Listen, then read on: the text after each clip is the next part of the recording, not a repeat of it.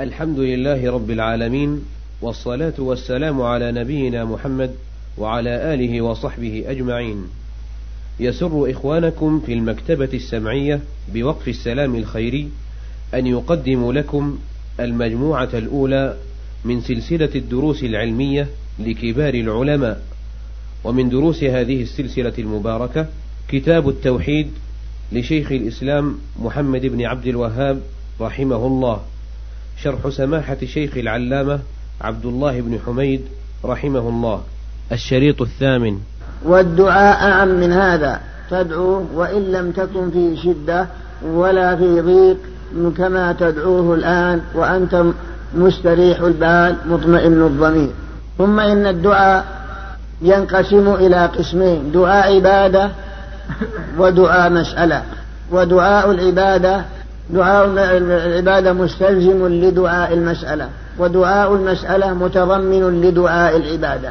فدعاء المسألة مثل قولك رب اغفر لي هذا دعاء مسألة. رب اشرح لي صدري رب هب لي من لدنك ذرية طيبة أسألك الجنة أعوذ بك من النار هذا كله دعاء. ودعاء العبادة مثل قولك سبحان الله والحمد لله ولا إله إلا الله والله أكبر.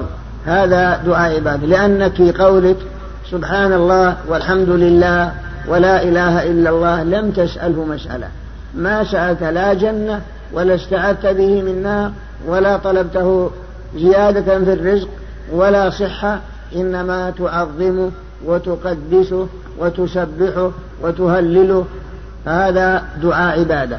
وأيها أفضل دعاء العبادة أفضل من دعاء المسألة. والصلاة مشتملة على نوعي الدعاء. فإنك منذ تقول الله أكبر تكبيرة الإحرام حتى تقول السلام عليكم ورحمة الله. فالصلاة من أولها إلى آخرها مشتملة على نوعي الدعاء. دعاء العبادة وهو قولك الله أكبر. سبحانك اللهم وبحمدك تبارك اسمك وتعالى جدك ولا إله غيرك هذا دعاء عبادة. وكذلك الحمد لله رب العالمين الرحمن الرحيم مالك يوم الدين إياك نعبد وإياك نستعين اهدنا الصراط هذا دعاء مسألة. فاتضح لنا الفارق بين دعاء العبادة ودعاء المسألة. وقلنا هذا سؤالك الأخ وقلنا إن دعاء العبادة متضمن لدعاء المسألة ودعاء المسألة مستلزم لدعاء العبادة. معناه عن قولك أن دعاء العبادة دعاء العبادة مستلزم لدعاء المسألة وش معناه؟ معناه دلالة الالتزام ودلالة التضمن. وهناك أمر ثالث يسمى دلالة المطابقة. فدلالة الالتزام هو الخارج عن نفس الدعاء إلا أنه من لوازمه. والتضمن هو مضمون ذلك الدعاء. والمطابقة دلالة على الجميع. نمثل لك مثال يوضحه لك أكثر. مقتضى ما قرر الأصوليون في ذلك. فمثلا في أسماء الله سبحانه وتعالى وصفاته فمن صفات الله أنه الرحمن الرحيم. هذه صفة. ودلالة الرحمن على صفة العلم دلالة التزام. وذلك إذا أثبتت أن الله رحيم سبحانه وتعالى وهو الرحمن من لازم أن يكون عالما. إذ لا يمكن أن يرحم أحد إلا بعد علمه به. فلا يرحم إنسان ما لا يعلم به. فمن لازم إثبات الرحمة له إثبات العلم لتعلقها بالعلم. هذا دلالة الالتزام ومثال آخر لو بعت بيت أو اشتريت دار مثلا قال لك إنسان بيتك داري الواقعة في حي البخمة مثلا أو في حي الخزان أو في المحدود كذا وكذا بثمن قدره مئة ألف ريال. طيب شريت مئة ألف ريال. فالبيع العقد وقع على الحجر اللي فيه دلالة تضمن وعلى الدرايش اللي فيه وعلى البيبان المركبة.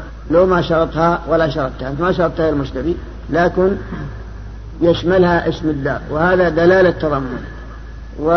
وما في من قزاز وما في من البيارة اللي في الشارع مثلا. قال البائع ما هي لك المشتري لا ذكرت في العقد ولا حوتها الجدران. أنا بشد مطلعك وبفتح لي لأن له بيت جنبك وبيفتح مجرى على البيارة. نقول له لا فالعقد دل عليها دلالة الالتزام. هذا ذات لأن البلاعة برا في وسط البيت. لكن لها اتصال وارتباط بالبيت ووجود هذا المجرى. وما فهمت أخي؟ هذا دلالة الالتزام يعني يتضمن الشيء هذا وزيادة خارج عن الموضوع بدلالة الالتزام ودلالة التضمن هو ما حواه البيت مثلا. كالرحمن فدلالة التضمن هذا الرحمن. فإنه سبحانه وتعالى يرحم ودلالة السمع والبصر والعلم دل عليها صفة الرحمة دلالة التزام ثم أيضا الرحمة والعلم دلالة مطابقة على وجود ذات الله سبحانه وتعالى. فإن لا يمكن وجود رحمة بدون ذات ولا علم بدون ذات ولا سمع ولا بصر بدون ذات. فمثل أيضا كلمة المقصود هذا هذا واضح. هذا معنى دلالة الالتزام ودلالة التضمن. ثم أيضا نوعي الدعاء لا يجوز صرف شيء منها إلا لله سبحانه وتعالى. فعباد القبور يقولون نحن لا نعبدها لأن الدعاء هذا ندعو القبر هو دعاء مسألة ولم يكن دعاء عباد. فنسأل هذا القبر صاحب هذا القبر أن يقضي حاجتنا. وإلا نعرف أن المستحق للعبادة هو الله. ففرقا بين دعاء المسألة. فأنتم لا تجدوا في القرآن اختصاص دعاء المسألة بالله سبحانه وتعالى وإنما هذا دعاء العبادة.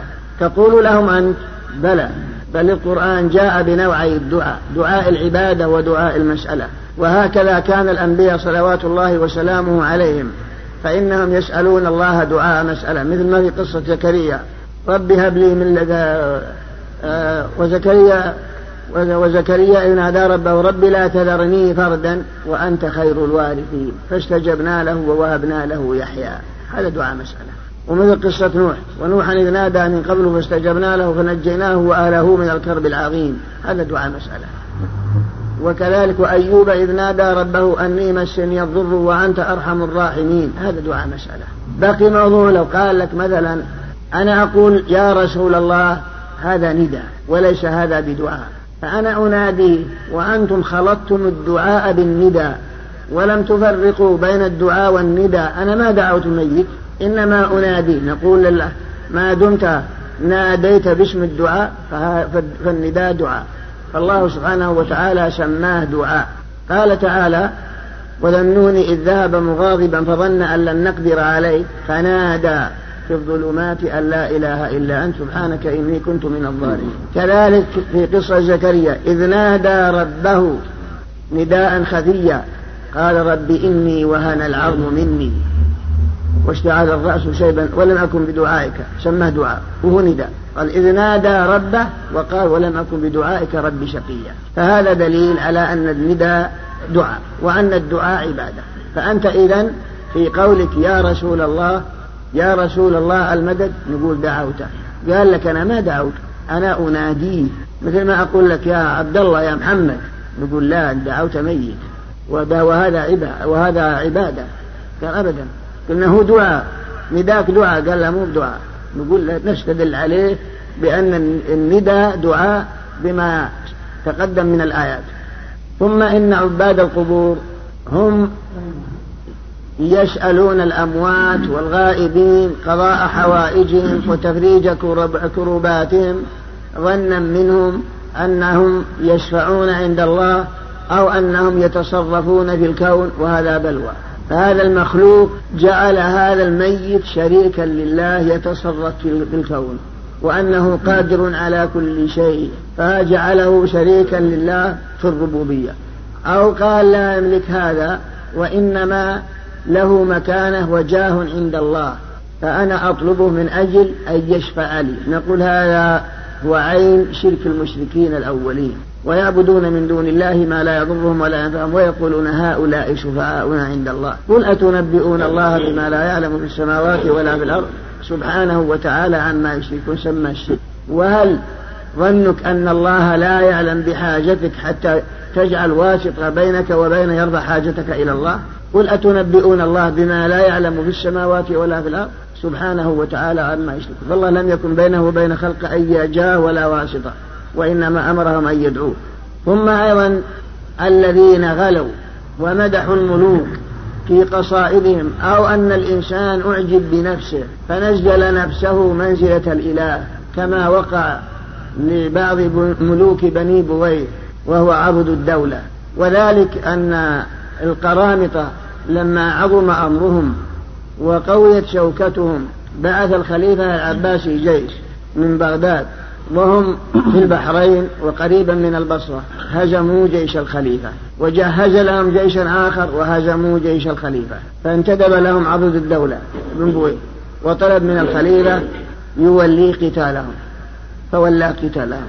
فجاء عضد الدولة ومعه قوة فحارب القرامطة فكسرهم وشتت شملهم فأعجب بنفسه. لما أن الخليفة عجز وهو جيشه هو الذي هزمهم أنشأ يقول أنا عضد الدولة وابن ركنها ملك الأملاك غلاب القدر. ليش؟ وش أنت غلاب القدر؟ أعجب بنفسه لما نصره الله على القرامطة وطوحت به نفسه إلى أن غلاب القدر وأن تعالى وترفع عن الخليفة. قال أنا عضد الدولة وابن ركنها ملك الأملاك غلاب القدر. قال هذا في أول النهار لما حصل له فما غربت الشمس إلا هو مجنون يبول على أفخاذه وفي ثيابه مكبل بالحديد فهذا شأن ابن آدم.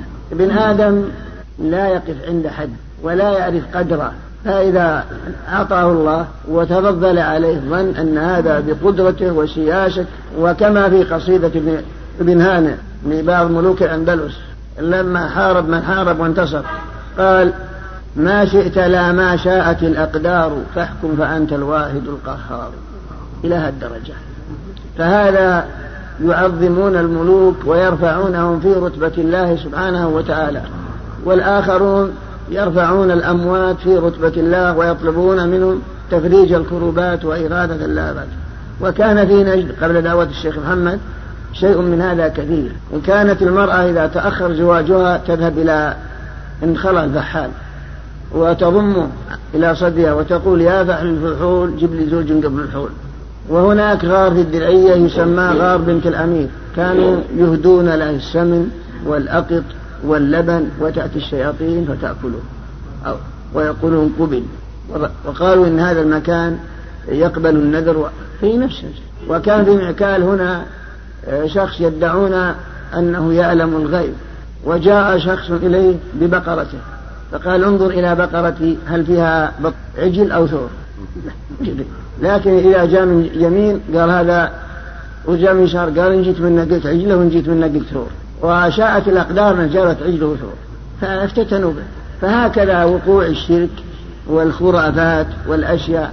في مثل هذه مثل هذه الأشياء. والله سبحانه وتعالى أبطل هذا كله وأمر العباد أن يتوجهوا إليه في جميع ملماتهم وحاجاتهم وأخبر عن أنه هو الذي يغيثهم وهو الذي يكشف الضر عنهم وهو الذي يجلب النفع لهم وأنه لم يكن ذلك لا لملك مقرب ولا لنبي مرسل بل انفرد به سبحانه وتعالى وإنما الرسل واسطة فيما بين الخلق وبين الله من جهة تبليغ الشريعة وأوامر الله ونواهيه دون أن يكون بينهم أن تكون الرسل أو غيرهم واسطة بين العباد وبين الله فيما في قضاء حوائجهم وفي تفريج كرباتهم وفي عباداتهم. فالله أمرك أن تعبده أن تعبده وحده بدون أن تتوسط بأي حاجة بأي بأي شخص ما. إياك نعبد وإياك نستعين. نعم. لا. يقول ما أبطت ما جهزوش تجي تمسكر تقول إنه يش إنه يعني يشفى لها عند الله وأن لا شجرة مطيعة لله ليست عاصية. فيسر الله لها زوج إذا ضمته أن لها من التأثير في وجود الزوج. خلاص. من هنا العروس نعم. هذا في اليمن. هذا معبود الله اليمن. نعم. أما الآن فنترككم مع مجلس آخر. من هذا الشرح أن الدعاء هو العبادة وأن صرف شيء من نوعي الدعاء لغير الله يصير الداعي مشركا كافرا. لكن ابتلي الكثير من الناس بطلب الغوث وطلب العون من الأموات لا سيما النبي صلى الله عليه وسلم. لكن ابتلي الكثير من الناس بطلب الغوث وطلب العون من الأموات لا سيما النبي صلى الله عليه وسلم. فإنهم جعلوا في أشعارهم يطلبون منه المدد ويسألونه التوفيق وأن يكون أنيسا لهم إذا أنزلوا في قبورهم. ويطلبون منه الرحمة. وصرفوا للرسول ما هو حق لله سبحانه وتعالى. فالحقيقة جعلوه إله. فقد قال النبي صلى الله عليه وسلم لا تطروني كما أطرت النصارى ابن مريم. إنما أنا عبد فقولوا عبد الله ورسوله. فقولوا لا تطروني يعني لا تتجاوزوا الحد في حقي. كما جاوزت النصارى الحق الحد في حق عيسى عليه السلام. جوه إلها وأنتم لا تصرفون شيئا من حق الإله تصرفونه إليه. فصارت هذه بعض هذه الأمة مشابهة للنصارى في ذلك سواء بسواء. كما في قوله صلى الله عليه وسلم لتتبعن سنن من كان قبلكم. فقد وجد في هذه الأمة نظير ما وجد في النصارى الذين جعلوا عيسى إلها. فهذه الأمة صرفوا حق الإله للرسول. وإن لم يسموه إلها بل المعنى أنه إله. ما دام أنه يطلب منه الغوث ويطلب منه الرحمة ويطلب منه أن يكون أنيسا للإنسان في قبره ويطلب منه التوفيق هذا لا يطلب إلا من الإله. إذا جعلوه في منزلة الإله. إذا رتبة الرسول إيش؟ هي؟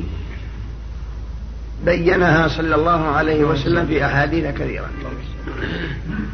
فإنه قام خطيبا في الناس حين أنزل عليه وأنذر عشيرتك الأقربين. قال وصباحا حتى اجتمعت عنده أشراف قريش.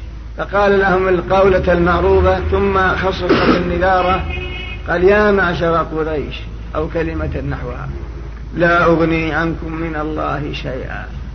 هؤلاء يقولون لا من صادق بل أن تغني من الله شيئا.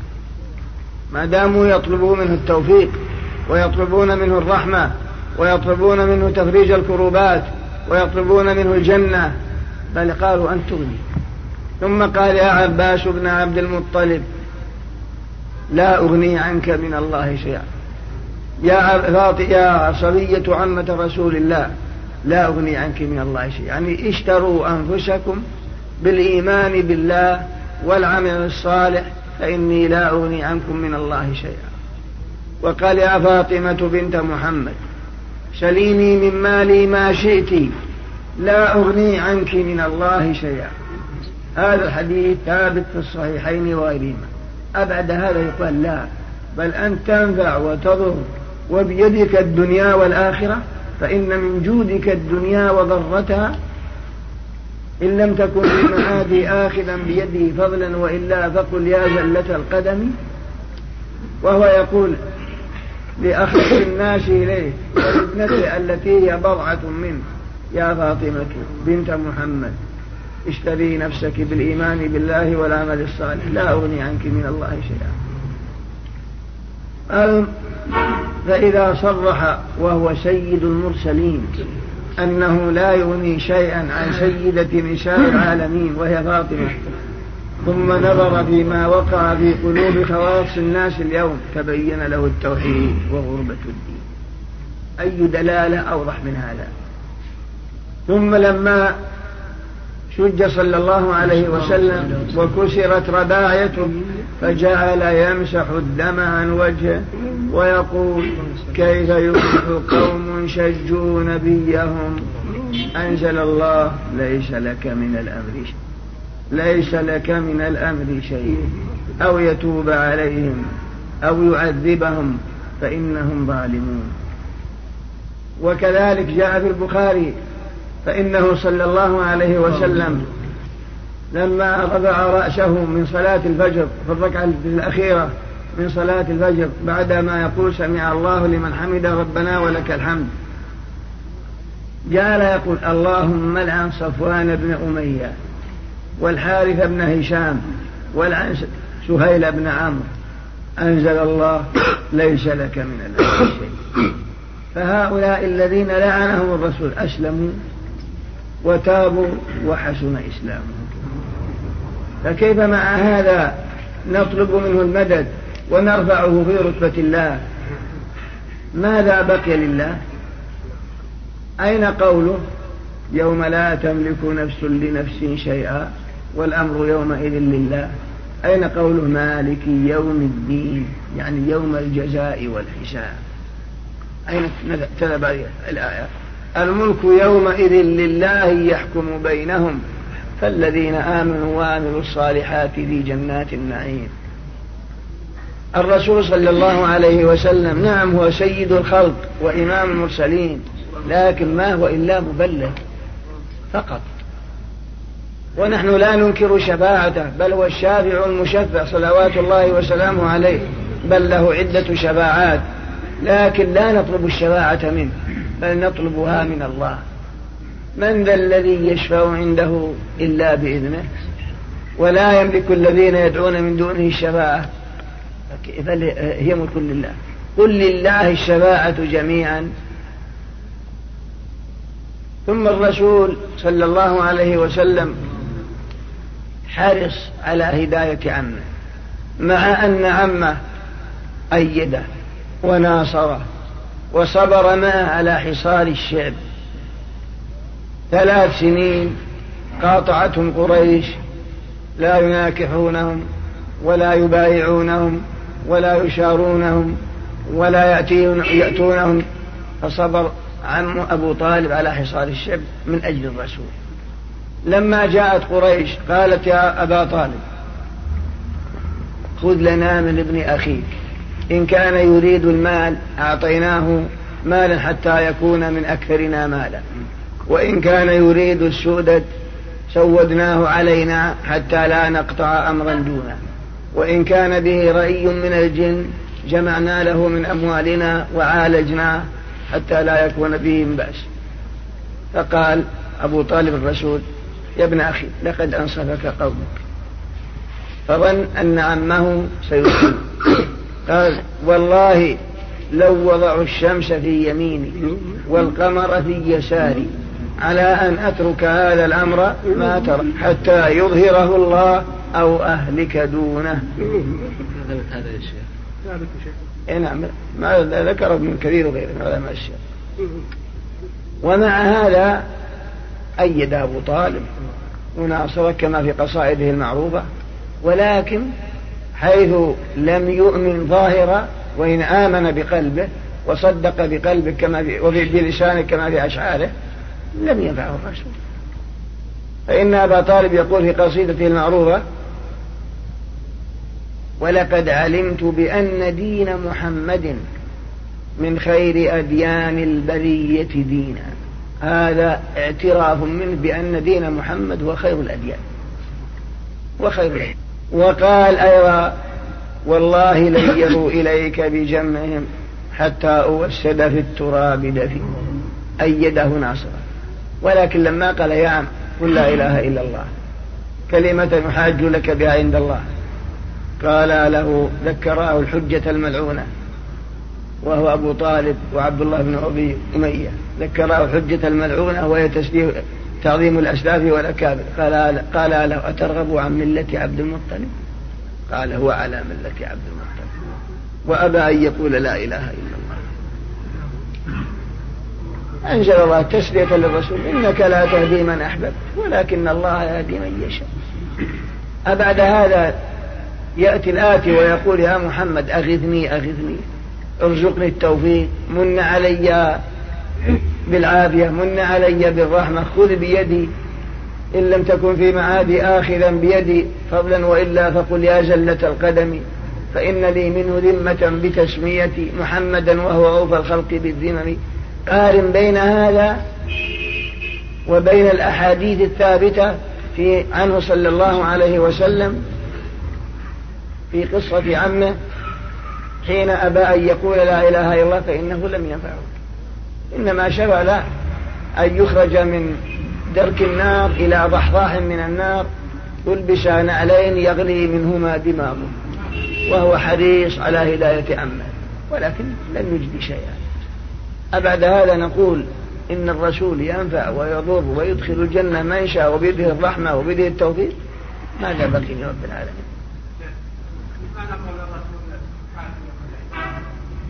نعم؟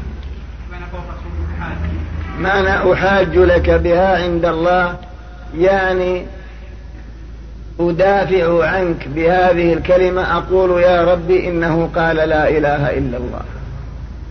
يدافع عن عمه إذا قال بهذا القول لأن هذه هي كلمة الإخلاص. وجاهلية العرب يعرفون معناها أنها تبطل وتنفي جميع ما يعبد من دون الله وتثبت العبادة له وحده لا شريك له.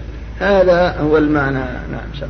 شيخ حديث الحديث اللي ذكرت أنه وضعوا الشمس في يميني والقمر في شمالي الحديث هذا حديث ضعيف أخرجه ابن إسحاق من طريقه وابن جرير عن يعقوب بن عتبة بن المغيرة بن الأخنس وهو إسناد معضل ويعقوب هذا لم يدرك أحدا من الصحابة فهو من أتباع التابعين. يعني هذا قول هذا قول بعضهم لكنه له ما يؤيده من قرائن الأحوال. وذكر ابن كثير له لا يعني صحته هو ما في مانع ابن كثير يذكر حديثا ضعيفا. وما في شك لكن ما في مانع الاستشهاد في مثل هذا الاعتراض. وما في مانع. البراية نعم. البراية هذا عبد اسمه عبد الرحيم البرعي من جماعة مثل البوصيري. نسبة البرعي نسبة إلى بلدة بلدة الله. اسمها البرعي. أكيد خربان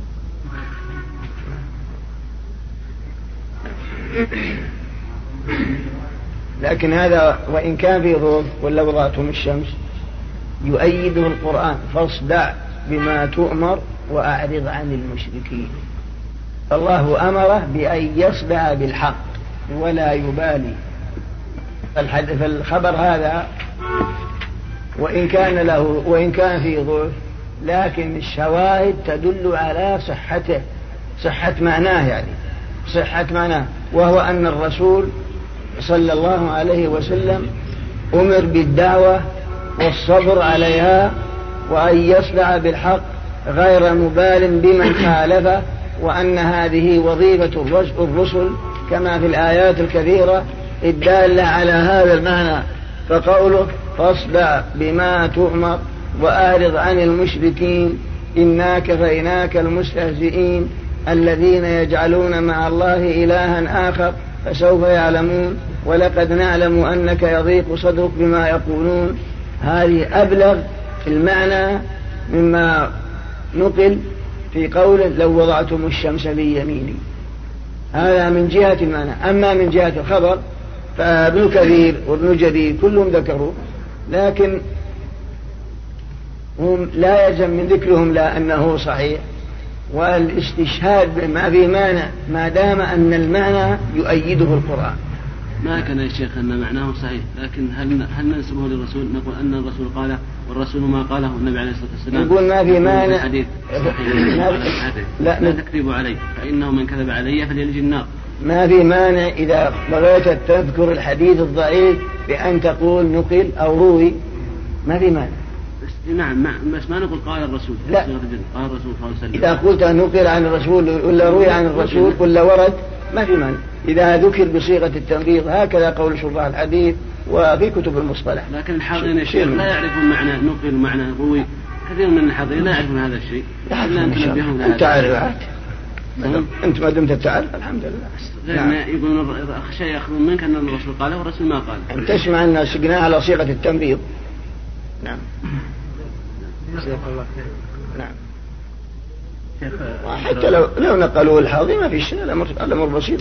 لا يترتب عليه معنى يعني حكم وال وال وال والمعنى صحيح. متداول. إذا نقل بصيغه التمريض ما في شيء. كل قبلنا من الأمم من العلماء من هو أفضل كلهم نقلوا. ما في شيء. بن كثير وبن جرير وبن شريف إيش شيء. الله نقل بعض أهل العلم. الله. يقول له حجة. في في الفن يقول له حجة. نعم. بسم الله. إذا لم يكونوا حجة فمن الحجة في مثل هذا؟ ما دام العلماء حديث الرسول. المحققون ينقلون على صيغة التمريض مثلا إنما تعلمنا إلا منهم ما عندنا إلا اللي عندهم. وفي إمكانك أنت ولا أنا ولا زيد ولا بيد أنك تأخذ عن الرسول مشافهة؟ ما هو في الإمكان. ما هو في إمكان أحد أبدا. ما هن إلا من طريقهم هم, هم وأمثالهم فلا يمكن أحد يتعلم يروح للرسول يجلس عند قبره يقول حدثني رسول الله. ما نستطيع لنا ولا غيرنا. لكن بحكم ما نقلوه لنا وبينوه لنا ودونوه لنا وأوضحوا لنا فهم حجة في هذا الموضوع. لا. ما نستطيع أبدا أن نأخذ الأحاديث مشافهة عن الرسول أو ننقل عن الصحابة عينا ما إلا بالسنة وما نقلوا ننقل من كتبه. نعم. كلامك حق يا شيخ لكن لابد ينبه الحاضرين على أن صيغة آه، يروى وينقل من صيغة سمعتها نبه خلاص. سمعتها نعم. إيش؟ يبقى المشرك الذي يصرف الدعاء اي نعم ما دام مشرك كنا لابد يستتاب إذا صر على هذا وحلال الدم والمال. نعم. الله المستعان. نعم. نعم. نعم. لا. لا. لا صار ضعيف. نعم. بسم الله الرحمن الرحيم. أحسن الله إليك شيخ. نعم. أحسن الله إليك شيخ. نعم. المشرك في هذا الزمان إيه، نعم. لعدم اتصال أكثر المسلمين بتحقيق معنى الشهادتين إيه، نعم. لا يميز المشرك اليوم كل من ادعى الإسلام سمي بمسلم ولو كان يعبد القبور ف عفى الله عنك الرافضة الاثني عشرية اللي تولوا الحكم في إيران اليوم هل نعتبرهم مسلمين ولا مشركين؟ أما تكفير المعين ما ندري عنهم الله أعلم بما بعقيدتهم وما كانوا عاملين لكن معلوم أن من عبد غير الله أو صرف من العبادة مما هو من خصائص الله صرفه لمخلوق فهذا شرك بكل حال. هذا على كل أما بالنسبة للمسلمين اليوم المسلم قليل. ف... فعندهم الإسلام وأنك تحمل في تابعيك جنسيك ديانك مسلم بس. هذا الواقع. يعني. الاثنين عشرية هل يسوغ يا شيخ صلى الله إليك أن, أن, أن نجعلهم في خطبة الجمعة وأن وأن نجعلهم مثالا للإسلام؟ لا. هل يسوغ شرعا هذا؟ لا. وأنتم من أدرى الناس بهم أحسن الله إليك. لا لا لا. ما مقتضى الكتب التي قرأناها عنهم مقتضى الكتب التي قرأناها عنهم ما هم مسلمين. هذا مقتضى ما قرأناه فمن عرض عقيدتهم وما وما وما هو موجود في مؤلفاتهم لا يشك انهم مع إنهم غير مسلمين مع أن عقيدتهم مختلفة أيضا. يقول شاعرهم الأرز إلى قصيدة ويقول في مدحه العلي رضي الله عنه واسأل الأنبياء تنبئك عنه فإنه سرها الذي نباها. وأي شرك أكبر من هذا؟ من يعني علي هو الذي أرسل الرسل؟ وش بتجي ما بتجي شيء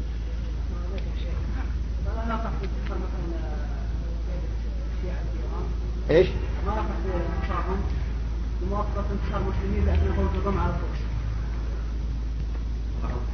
هذا هذا الشيء مثلا على على كل حال الذي ينتمي إلى الإسلام آه، خير من العلمانيين والذين يقولون على على الإسلام أعداء للإسلام. ما في شك كلهم أعداء.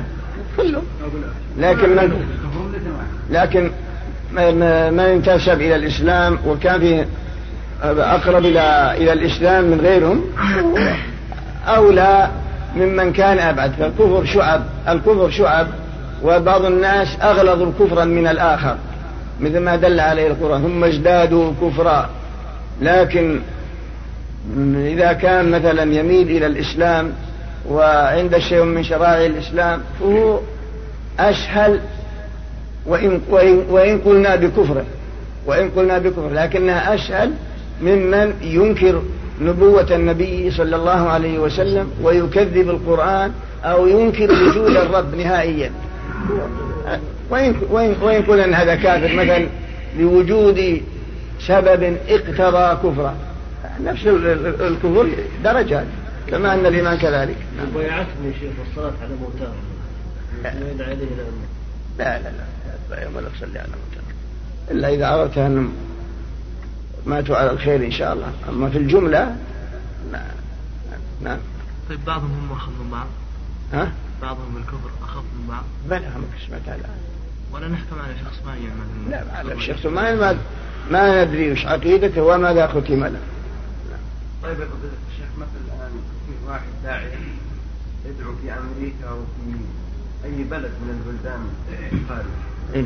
لكنه لا يطبق الإسلام بل يصف له من إسلام مصر فرغب هذا ودخل يعني دخول في الإسلام يعني يتلفظ لا إله إلا الله وأن محمد رسول الله.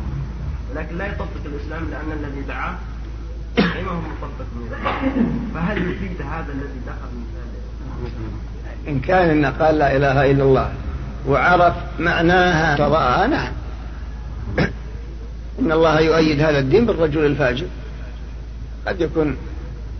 لكن بس المهم إن أكثر الدعاة خاصة في الخارج يعني البعض منهم ما نقول كلهم ما يعرفون الإسلام ما قادياني وإلا بهائي وإلا ماشوني وكلهم.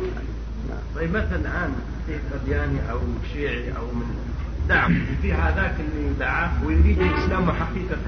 لكنه حصل في هذه الفرقة هو يعني جحظ من هذه الفرقة. وهو يريد يعني حقيقة الإسلام لكن حظ من هذه الفرقة. فهل مثلا يفيد هذا؟ لا.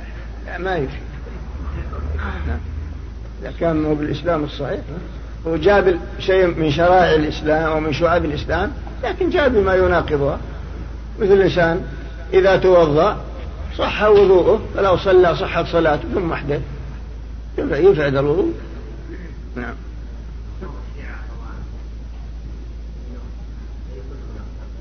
الله كلهم أنا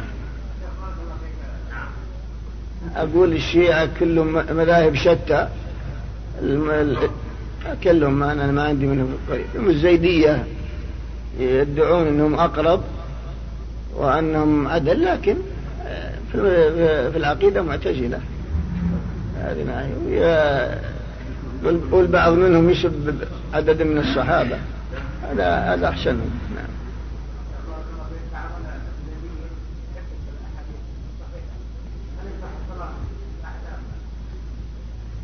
يكذبها هذا شيء آخر. محل اجتهاد.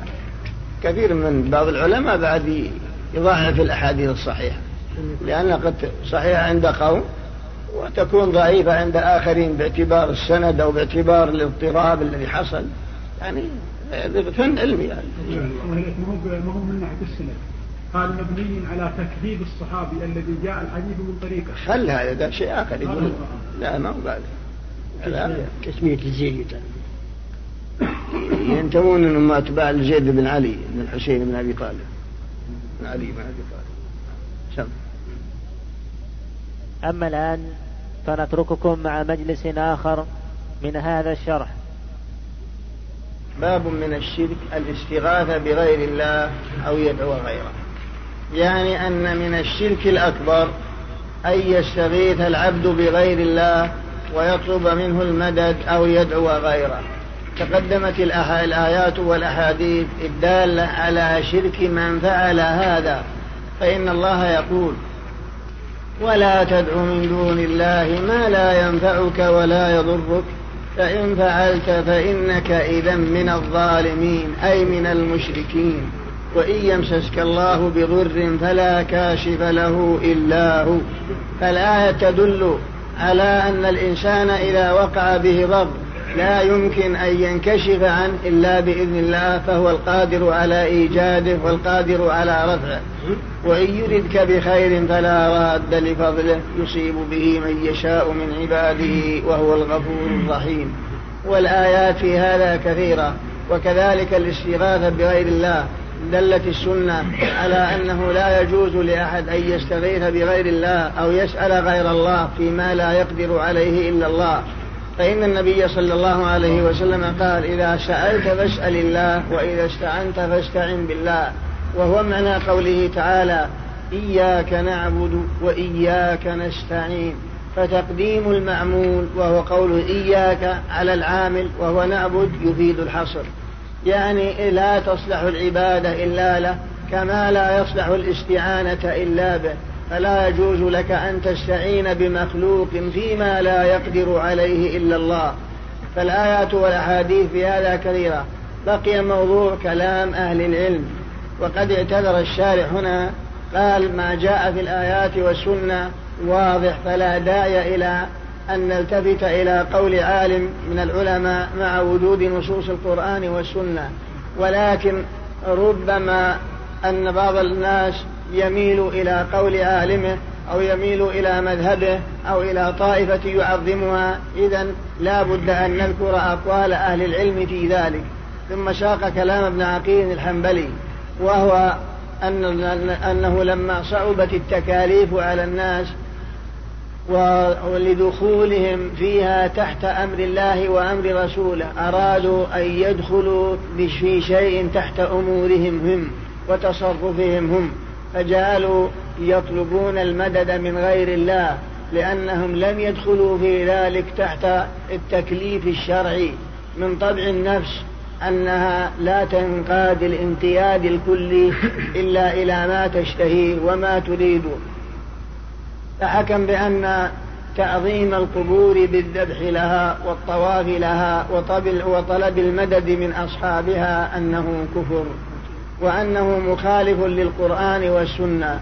وكذلك أيضا ما نقله عن ابن الجوزي وما نقله عن ابن تيمية وابن القيم وما نقله عن أئمة الحنفية. والمسلمون مجمعون على هذا. فقد قال ابن تيمية إن من جعل بينه وبين الله وشائط يرجوهم ويؤمل منهم المدد فإنه كافر إجماعا. ونقل هذا القول أئمة العلماء عن ابن تيمية. فالمسلمون مجمعون على أنك أن, أن الإنسان متى جعل بينه وبين الله واسطة ملكا كان مقربا أو نبيا مرسلا فهو كافر. لا يجوز لأحد أن يسأل إلا, إلا الله ولا يطلب إلا المدد إلا منه. كما دل عليه القرآن. قال الله تعالى أيشركون ما لا يخلق شيئا وهم يخلقون ولا يستطيعون لهم نصرا ولا أنفسهم ينصرون.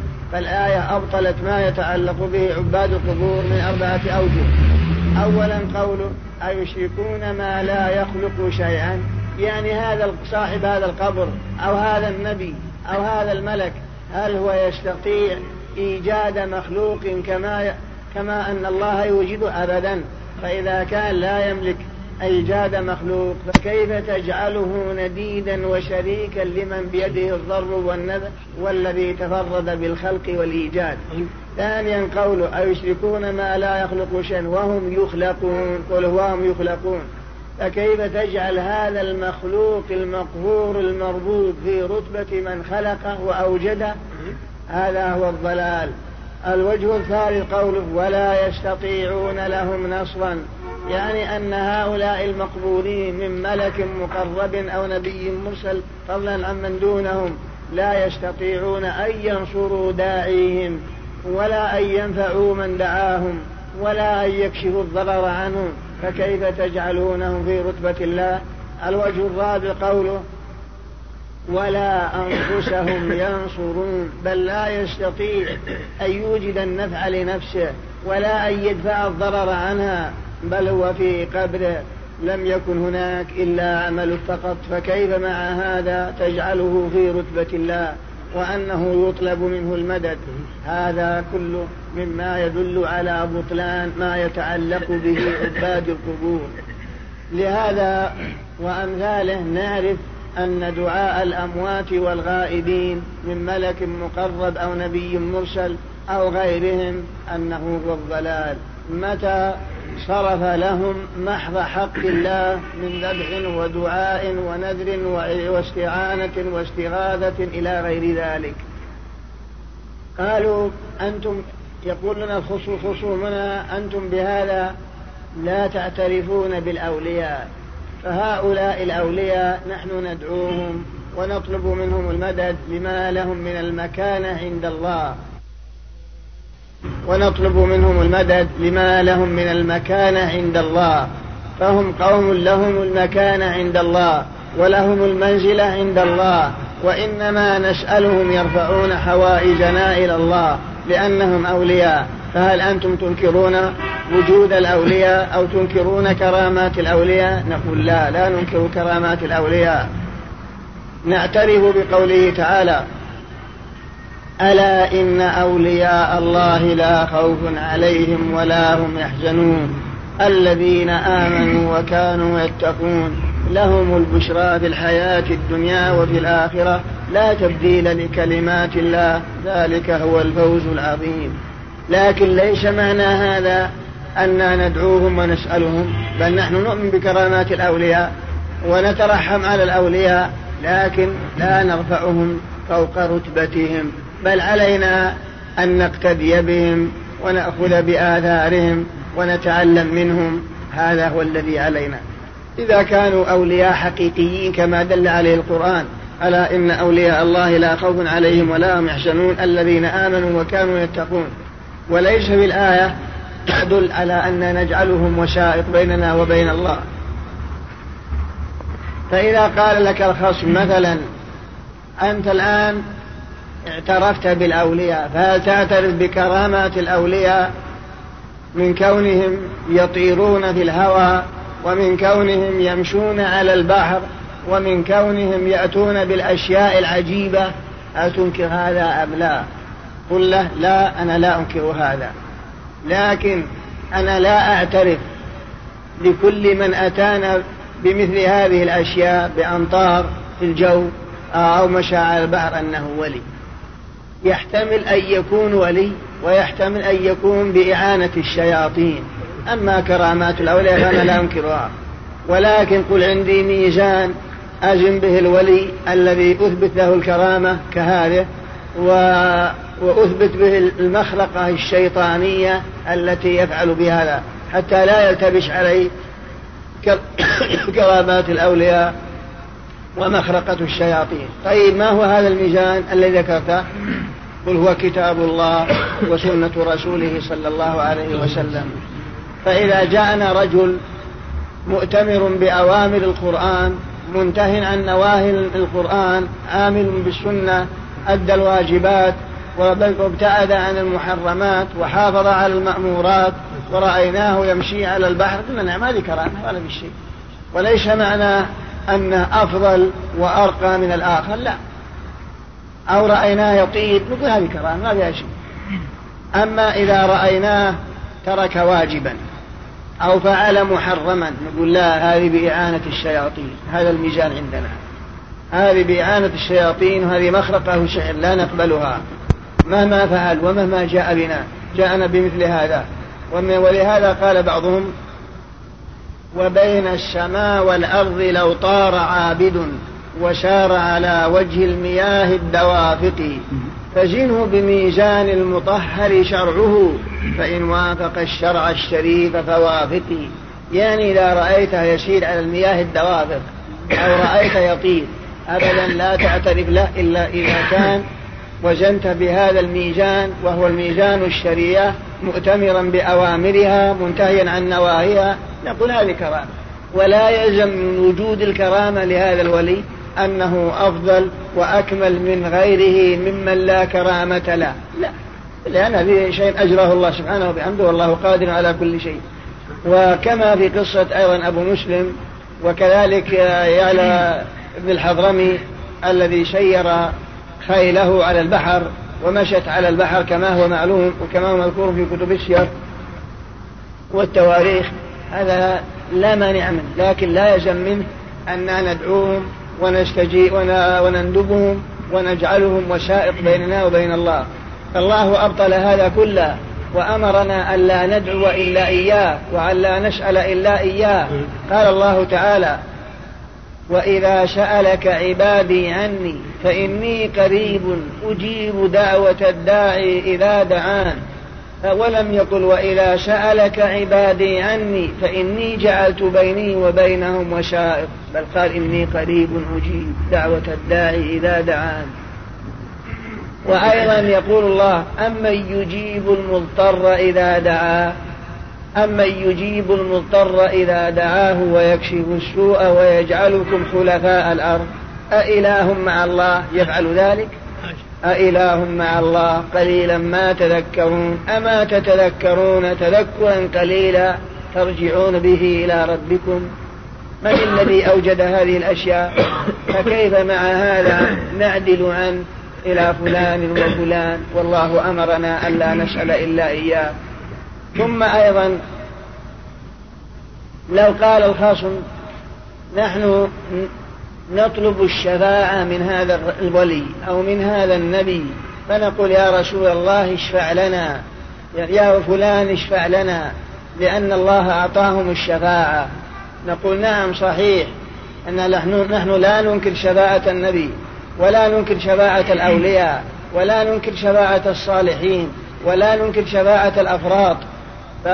فالأنبياء يشفعون والصالحون يشفعون والأفراط يشفعون والأولياء يشفعون لكن نحن لم نؤمر بأن نسألهم الشفاعة. الشفاعة ملك لله ولا أحد يشفع عند الله إلا بعد أن يأذن الله له. فنالله فنسأل الله شفاعة الرسول. نحن نسأل بأن نقول اللهم شفع فينا نبيك. اللهم لا تحرمنا شفاعته قال الله تعالى من ذا الذي يشفع عنده إلا بإذنه. فلا أحد يشفع إلا بعد أن يأذن الله له. والله لا يأذن للشافع أن يشفع إلا إذا كان المشفوع له من أهل التوحيد. كما قال تعالى ولا يشفعون إلا لمن ارتضى. أي لمن رضي الله قوله وعمله. فبهذا يبطل قول من قال إنا نطلب منهم الشفاعة أو نتوجه إلى الأولياء. ثم أيضا اعكس عليه قضية. قل أن تطلب الشفاعة من الميت. ونبيك أخبرنا بأننا نحن الذي نشفع لهذا الميت. لا نطلب منه الشفاعة بل نحن أنا الذي أشفع له أنا الحي كيف الدليل أنك أنت اللي تشفع له؟ الدليل ما رجاء في صحيح مسلم وغيره من حديث ابن عباس رضي الله عنه. أن رسول الله صلى الله عليه وسلم قال ما من مسلم يموت فيقوم على جنازته أربعون رجلا لا يشركون بالله شيئا إلا شفعهم الله فيه فقيامنا نصلي على هذا الميت شفاعة له نشفع له عند الله. أولا نستفتح صلاتنا بتعظيم الله وتكبيره بقولنا الله أكبر. ثم نقرأ الفاتحة. متقربين بها إلى الله سبحانه وتعالى معترفين له بالحمد والثناء والمجد وأنه هو مالك يوم الدين وأن العبادة والاستعانة لا تكون إلا له. ثم سألناه الهداية أن يهدينا صراطه المستقيم إلى آخره. ثم كبرنا ثانية صلينا على النبي منوهين بتعظيم رسول الله صلى الله عليه وسلم. لأن الصلاة عليه مقدمة الدعاء حري أن الله يجيب دعاءك. ثم الثالثة دعونا لهذا الميت وشفعنا له عند الله بقولنا اللهم اغفر له وارحمه وعافه واعف عنه وأكرم نزله يعني ضيافته. كيف نعكس القضية ونقول يا فلان اشفع لنا؟ المدد المدد يا عبد القادر المدد يا أحمد البدوي. جئتك من بلاد بعيدة أغثني أغثني. أو يا رسول الله أنقذني أنقذني. أين هذا من هذه الأحاديث وهذه الآيات القرآنية؟ بهذا تعرف بطلان قول من ضل ودعوى التفت إلى هؤلاء الأولياء وصرف لهم محض حق الله سبحانه وتعالى. أيها الإخوة حصل سقط يسير في بداية شرح الشيخ رحمه الله من المجلس الآتي والذي لا يزال الحديث فيه متصلا بشرح ترجمة الباب الرابع عشر. قالوا وكذلك يقصد إذا سافر لزيارة المشاهد والقبور عندهم لو سافرت إلى قبر أحمد البدوي أو زسابة إلى أي جهة تقصر الصلاة إذا سمر ما الله خير الرسول يقول لا تشد الرحال إلا إلى ثلاثة مساجد. ما الذي أباح لنا أن نشد الرحل لزيارة المشاهد وزيارة القبور. آه لا يجوز شد الرحل. ومع هذا يقولون تقصر الصلاة لشد الرحل لزيارة المشاهد وزيارة القبور قبور الصالحين ويؤخذ من قوله ويترك. نعم. المعتمد في مثل هذا هو كتاب الله وسنة رسوله صلى الله عليه وسلم وما درج عليه سلف هذه الأمة الذين قال بهم الرسول صلى الله عليه وسلم خير أمتي قرني ثم الذين يلونهم إلى آخره. كذلك يقول الحنابلة وغيرهم وتستحب زيارة قبر النبي صلى الله عليه وسلم يعني أنك تشد الرحل لزيارة قبر الرسول.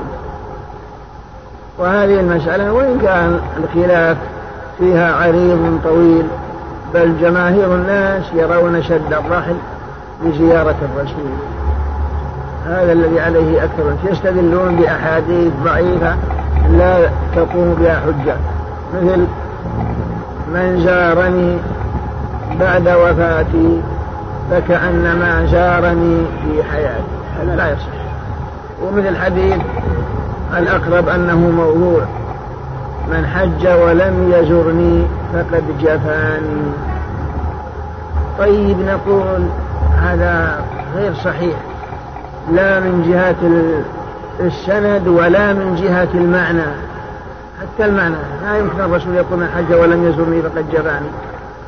إذا يكون جفاء الرسول كفر. يعني إذا حجيت ولا زلت تصير كافر لأن من جفى الرسول وأبعد الرسول ولم يأتمر بأوامر الرسول أو أبغض الرسول. على كل حال. أشهد أن لا إله إلا الله وأشهد أن محمدا رسول. لا يؤمن أحدكم حتى أكون أحب إليه من ولده ووالده والناس أجمعين. ومع هذا يقول من حج ولم يزرني فقد جفاني. ظاهر هذا لو سلم يجب وجوبا أن كل من حج أن يزور الرسول قبل الرسول وإذا لم يزره فقد جفا وجفاء الرسول كفر حينئذ. يدلك على فساد المعنى. كثير من العلماء تمسكوا بمثل هذه الأحاديث الضعيفة التي لا أصل لها. وإن كان جمهور العلماء يرون استحباب شد الرحل لقبر النبي لزيارة قبر النبي صلى الله عليه وسلم وقبر صاحبيه. أما المحققون كابن عقيل والقاضي عياض وابن بطة وابن تيمية وابن عبد الهادي وابن رجب فهم لا يرون شد الرحل في قبر الرسول أبدا. ويستدلون بحديث لا تشد الرحال إلا إلى ثلاثة مشاهد المسجد الحرام ومسجدي هذا والمسجد الأقصى. دل الحديث على تحريم شد الرحل لغير هذه المساجد الثلاثة. لكن لو شد الرحلة لزيارة المسجد نعم يسلم على الرسول. لا لكن كونه يفرد شد الرحل ويقصد بشد الرحل زيارة الرسول هذا لا يجوز. هذا لا يجوز لهذا الحديث. لكن قد تقول الجمهور مش يجيبون عن هذا الحديث. لأنك تقول الحديث صريح. لا تشد الرحال نهي. وروي لا تشد الرحال بالنفي. وجاء في بعض طرق الحديث إنما تشد الرحال. أيضا بصيغة الحصر. فالذين قالوا باستحباب شد الرحل كالحنابلة والشافعية وغيرهم ماذا يقولون عن هذا الحديث؟ نقول لك يقول يجيبون عن هذا الحديث يقولون المعنى لا تشد الرحال إلا إلى ثلاثة مساجد يقولون في الحديث حلف وهذا الحذف يدل عليه المستثنى يعني المستثنى منه. وتقدير الحديث عندهم لا تشد الرحال لمسجد إلا إلى ثلاثة مساجد. دون المعنى لا تشد الرحال إلا إلى ثلاثة مساجد يقولون في الحديث حذف. وهذا الحذف يدل عليه المستثنى. يعني المستثنى منه. وتقدير الحديث عندهم لا تشد الرحال لمسجد إلا إلى ثلاثة مساجد. فقوله لا تشد الرحال إلا إلى ثلاثة مساجد يعني لا تشد الرحال لمسجد إلا إلى ثلاثة مساجد. فالمستثنى يدل على أن هو المقصود بعدم شد الرحل هذا يقوله الجمهور. والمقصود عندهم لو شددت الرحلة إلى الأزهر مسجد الأزهر أو المسجد الأموي في دمشق هذا لا يجوز بحديث لا تشد الرحال إلا إلى ثلاثة مساجد. فتقديره لا تشد الرحال لمسجد إلا إلى ثلاثة مساجد. ماذا يقول المانعون؟ يقولون أخطأتم في هذا التقدير. ليس المراد كما قلتم. بل المستثنى منه أعم مما خصصتم. فتقدير الحديث لا تشد الرحال لموضع يتقرب فيه إلى الله سواء مسجد غيره إلا إلى ثلاثة مساجد. هذا تقدير. لا تشد الرحال لموضع يتقرب فيه إلى الله فيدخل فيه القبور غيره إلا إلى ثلاثة مساجد لأنها هي المواضع التي يتقرب بها إلى الله. قال الجمهور بتقديركم هذا تمنعون أجل شد الراحل للمسجد الحرام والحج وعرفة. لأنكم لأن هذه مواضع يتقرب بها إلى الله. يقول المحققون هذا جاءت النصوص بتخصيصه وهو داخل في المسجد الحرام تابع للمسجد الحرام ومع هذا جاءت النصوص بتخصيصه فلهذا لا نجد أحدا من الصحابة مع شدتهم على الخير وحرصهم عليه أنهم كانوا يشدون الرحل لقبر ولا لمشهد ولا لغيره. فقد تفرق الصحابة في سائر الأمصار ما نقل أنهم جاءوا شد الرحل لزيارة الرسول صلى الله عليه وسلم. إنما كانوا يأتون إلى المسجد يزور المدينة. مما يدل على أن شد الرحل لا أصل هم في وسيلة إلى شد الرحل لغير من قبور الأولياء أو قبور الأنبياء. مسألة أخرى تتعلق بالموضوع. لو قلت مثلا يعني على رأي الجمهور الذين يقولون تستحب زيارة قبر النبي. هل مثل زيارة قبور الأنبياء الآخرين يستحب يستحب شد الرحل لزيارتهم؟ عندهم لا. ثم نعرف أيضا أن قبور الأنبياء لا ي... ما قيل إن هود في اليمن وزكريا في الشام ويحيى كذا. يقول شيخ الإسلام وغيره يقول لا أصل له. لا يعرف قبر نبي من الأنبياء أبدا ما عدا قبرين قبر إبراهيم هو المعروف.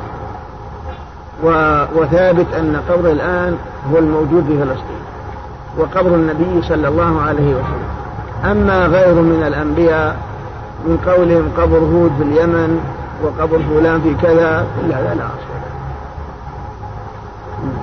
بل خفيت قبورهم ولم يوقف لها على خبر ولم يعلم عينها. وإنما هذا دعاو من الدجالين هذا معنى ما يقوله ابن تيمية. ثم أيضا مسألة أخرى يتعين التنبيه عليها تتعلق بحديث لا تشد الرحال إلا إلى ثلاثة مساجد. المسجد الحرام نسمع قد تقول أنت الآن نسمع في خطب المتعلمين وخطب الناس وفي الإذاعات وفي الصحف عندما يتكلمون على المسجد الأقصى القدس يسمون الثالث الحرمين وأولى القبلتين وأنقذوا ثالث الحرمين وما أشبه ذلك. هل نوافقهم على هذا؟ هل هو ثالث الحرمين؟ يقول لك وهم هذا باطل مو ثالث الحرمين. باتفاق المسلمين مو بحرام. المسجد الأقصى مو بحرام بل قل ثالث المسجدين. هذا صحيح. ثالث المسجدين أن الصلاة بخمسمائة صلاة هذا صحيح. أما من أن نسميه حرم كما هو الجاري الآن على ألسنة الكثيرين من الأساتذة والخطباء هذا لم يقل أحد من المسلمين البتة أن المسجد الأقصى حرام. أبدا. ولا الحرم الإبراهيمي أيضا مسجد الخليل يسمونه الحرم الإبراهيمي. كل هذا إنما الحرم الحقيقي بإجماع الأمة هو حرم مكة. هذا صحيح. وكذلك مسجد الرسول حرم المدينة في قول جمهور العلماء وإلا فيه خلاف. أما المسجد الأقصى باتفاق المسلمين لا يسمى حرم. لأن معنى الحرم هو الذي لا يعضد شجره ولا يختلى خلاه ولا ينفر صيده ولا تلتقط لقطته إلا لمعذب وهذه الأحكام لا يوجد شيء منها في المسجد الأقصى. وقد نبه على هذا شيخ الإسلام ابن تيمية في الفتاوى الكبرى وقال إن تسمية المسجد الأقصى بحرام باطل باتفاق المسلمين. فمع الأسف دار على الألسن في المؤتمرات والخطب والصحف والإذاعات والأساتذة وكل آه، ثالث الحرمين أولى القبلتين وثالث الحرمين. ولم يميزوا بين هذا وذاك. نعم. شيخ. نعم. كثيرا ما يعبر بعض الكتاب فيما يتعلق بالجامعات الحرم الجامعي. يعني مدى مثلا يعني هذا شرعا أم لا؟ موجود. الحرم الجامعي هذا ما يصر لكن من هذا اصطلاحي عندهم. الحرم الجامعي يمكن قصدهم الفناء قصدهم الفناء يعني التابع له. يعني نفس الجامعة ما الحرم. لأن المقصود بالحرم هو الحرم الحقيقي الذي لا يعضد شجرة. وقسم الحرم الجامعي. ما التعبير هذا خطأ على كل حال لكن أمر بسيط لأن مرادهم بالحرم يعني ما قرب من مما يسمى فناؤه يسمى حرم الحرم الجامعي ثم أيضا الحرم الجامعي تقييد. قيده بالجامع يعني لكن المهم ما نسمع وشاء وداع ولا ينكر أحد ولا ينتبه إلا القليل. مسجد الأقصى. حرم ثالث الحرمين والقبلتين. جزاك الله خير. هل هناك فروق بين بين حرم مكة والمدينة؟ أي يعني في الأحكام؟ أي فيه يعني الفروق الكبيرة أي فيه فروق حرم مكة لا يجوز قطع شيء من الشجر أبدا. وخاصة النابت من جهة الأمطار. حرم المدينة يجوز قطع بعض الشجر للفلاحين بجعله وشادة وجعله من جوشة يعني يسمي محور حق المحالة وما ينتفع به الفلاحون لأن أهل المدينة قالوا للنبي صلى الله عليه وسلم حين حرم مكة قالوا إن أصحاب فلائح ونحتاج إلى الوسادة وإلى المسندة وإلى كذا وإلى فرخص لهم صلى الله عليه وسلم. ثم أيضا الصيد لا يجوز صيده لكن هل فيه جزاء؟ ما في جزاء. بخلاف صيد مكة. فلو قتلت حمامة في مكة عليك شاة. مثلا في المدينة لا يجوز لك لكن هل عليك جزاء؟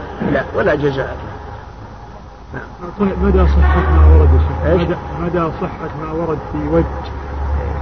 هذا عند الشافعية يرون أن حرم لكن مرة عند جمهور العلماء حرم. ولا الشافعي يرون وجه حرم لكن ما الحديث اللي ذكرته يا شيخ من اللي أردته بعد أردت حديث لا يمنع حدكم حتى أكون أحب إليه من ولد وولد وهذا اللي لا يمنع حتى يكون هو تبعا للمجنون هذا صحيح النووي نعم حديث هذا في المدينة من عين إلى ثوب حرم من أحدث فيها حزبا أو فعليه لعنة الله والملائكة والناس أجمعين ويقول الله من يتصرف وعده الآن مثلا يأوون روافض هؤلاء المشركين. يأوونهم يجرونهم فنادق. هل يدخلون في هذا الشيء؟ الروافض أشر من أشر من وطئ الحصى. الروافض أشر من وطئ الحصى. لكن ضعف الدين وضعفت الغيرة وضعف الولاء والبراء وحتى النصراني الكافر يقول هذا أخونا الآن مع الأسف الولاء والبراء ومعنى قوله تعالى ولا تركنوا إلى الذين ظلموا فتمسكم النار وما لكم من دون الله من أولياء ثم لا تنصرون. راح معناها ومعنى قوله لا تتخذوا اليهود والنصارى أولياء بعضهم أولياء بعض. ومن يتولهم منكم فإنه منهم. فالأحاديث الآيات في هذا المعنى لكن لما ضعف الدين وضعفت العقيدة وتزعزعت حصل ما حصل بالإضافة إلى الأمر بالمعروف والنهي عن المنكر فقد ضعف وضاع ويقول ابن عبد البر في جامع بيان العلم وفضله يقول إن العلم لما حمله أرادل الناس وشقطتهم ضعف وقعف في القلوب. واقتدى بهم تلاميذهم والمتعلمون منهم. فأصبح فأصبح الأمر بالمعروف والنهي عن المنكر ضائعا لأن عقيدتهم ضعفت. ولأنهم لا يتمعرون ولا يتغيرون بما يرونه ويشاهدون المنكر. نشأوا على هذا وتعلموه من أساتذتهم الذين هم لم يتعلموا العلم لله إنما هم من سقطة الناس وأرادلهم فبسبب هذا يضعف الدين ويضعف الأمر ويضعف ويفشو المنكر. هذا معنى ما يقوله ابن عبد البر في جامع بيان العلم وفضله وأزيدك على هذا ما ذكر صاحب العصامي في تاريخه سمط اللآلي سمط النجوم العوالي. يقول إن نظام الملك القرن الرابع لما بنى المدرسة النظامية في بغداد وأكمل بناءها وأتمها جلب لها العلماء. والطلاب وأجرى لهم الرواتب وأغدق عليهم المال. فعلم علماء بخارى بنبأ هذه المدرسة فبكوا وأسفوا على العلم وأسفوا على الدين واجتمعوا يبكون ويتأسفون. فبلغ نظام الملك تأسفهم قال ما هي إلا مدرسة تعلم القرآن تعلم التفسير تعلم الحديث تعلم أصول الحديث مصطلح الحديث. والذي يعلم فيها هو أبو حامد الغزالي وأبو إسحاق الإسفرايني وأمثالهم من أئمة العلماء. قالوا ليس على هذا نبكي. نبكي العلم شريف لا يحمله إلا ذوي النفوس السامية والأنفس الزكية. فيشرف العلم بشرف أهله. فإذا أجريت المرتبات للطلاب جاء شقطة الناس وأراذلهم والذين لا يريدون العلم لذاته بل لأجل وظيفة أو لأجل نيل المال. فتعلموا العلم فأدركوه. فأصبح العلم رذيلا ساقطا برذالة وسقط في حملته. هذا يقول العصامي في تاريخه حينما بنيت المدرسة من النظامية. فالعلم شريف. لا يطلبه إلا ذو النفوس الزكية. فإذا طلب من شقطة الناس وفشقة الناس وحملوا وعربوا أصبح رذيل ما له قيمة حتى في أنفس الناس. لما يشاهدون من حملة من سيرة حملته ماشي.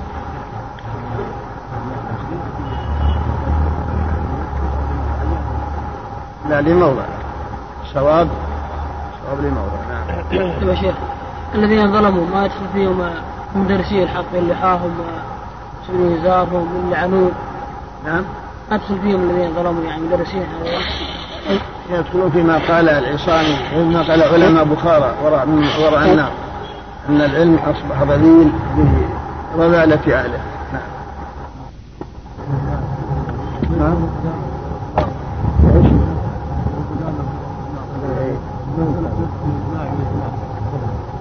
إذا أجمع الناس فإن إجماعهم صحيح غير حسن وهذا دليل على عدم إعطاء الإجماع الأول لأنه حسب الإجماع الأول لا يمكن أن يجمع المتأخرون على ضلالة لا يمكن أن يجمع المتأخرون على خلاف ما أجمع عن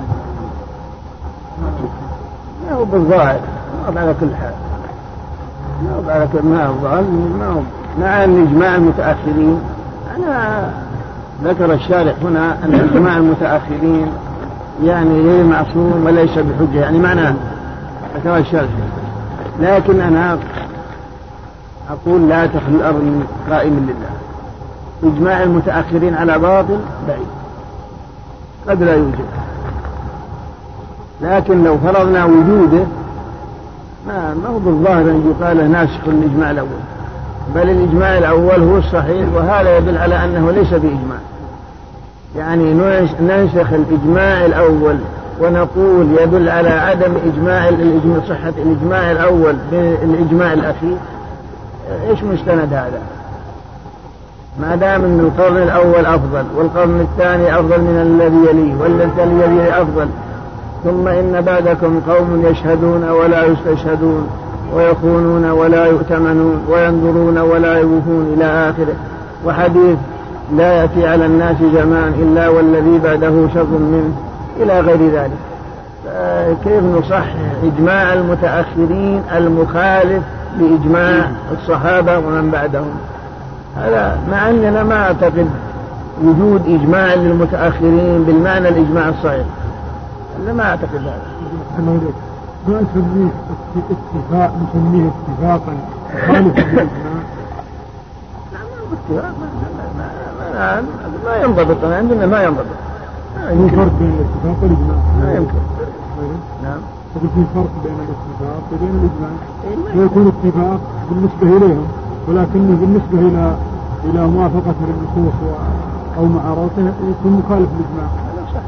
إذا أريد هذا نقرأ شيخ أدرس أما الآن فنترككم مع مجلس آخر من هذا الشرح.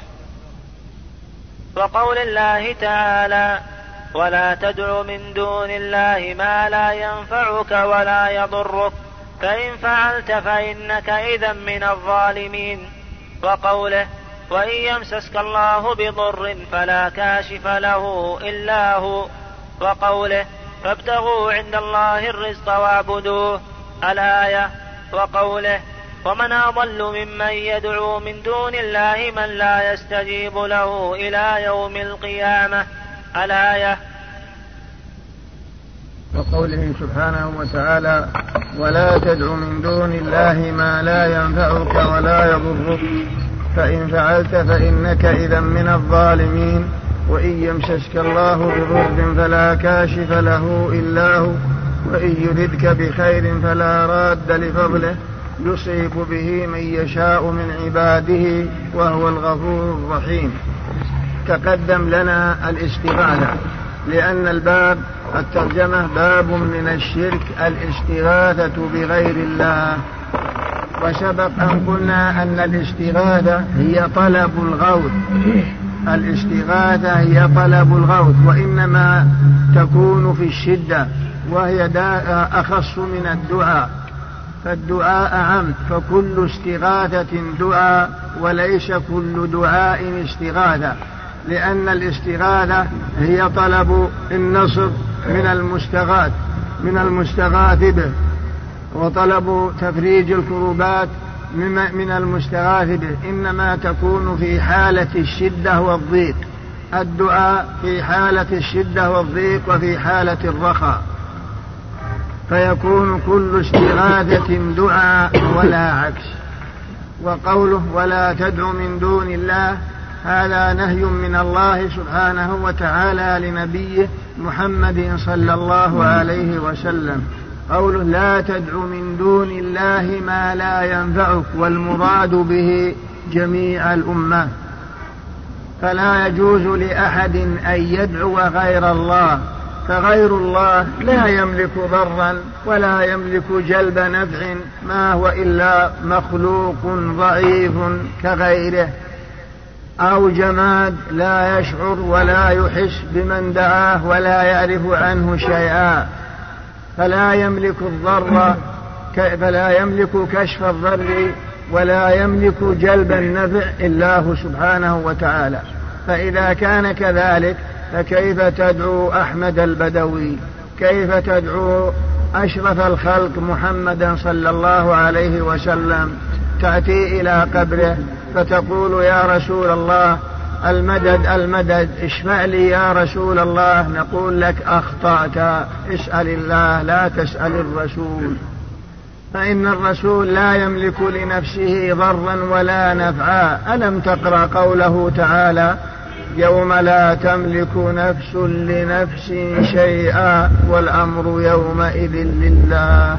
فلاحظ قوله يوم لا تملك نفس نكرة لنفس نكرة شيئا نكرة في سياق النهي في سياق النفي. يوم لا تملك نكرة في سياق النفي فهي تعم. لا أحد يملك لأحد ضرا ولا نفع أبدا بل الملك لله والذي يملك ذلك.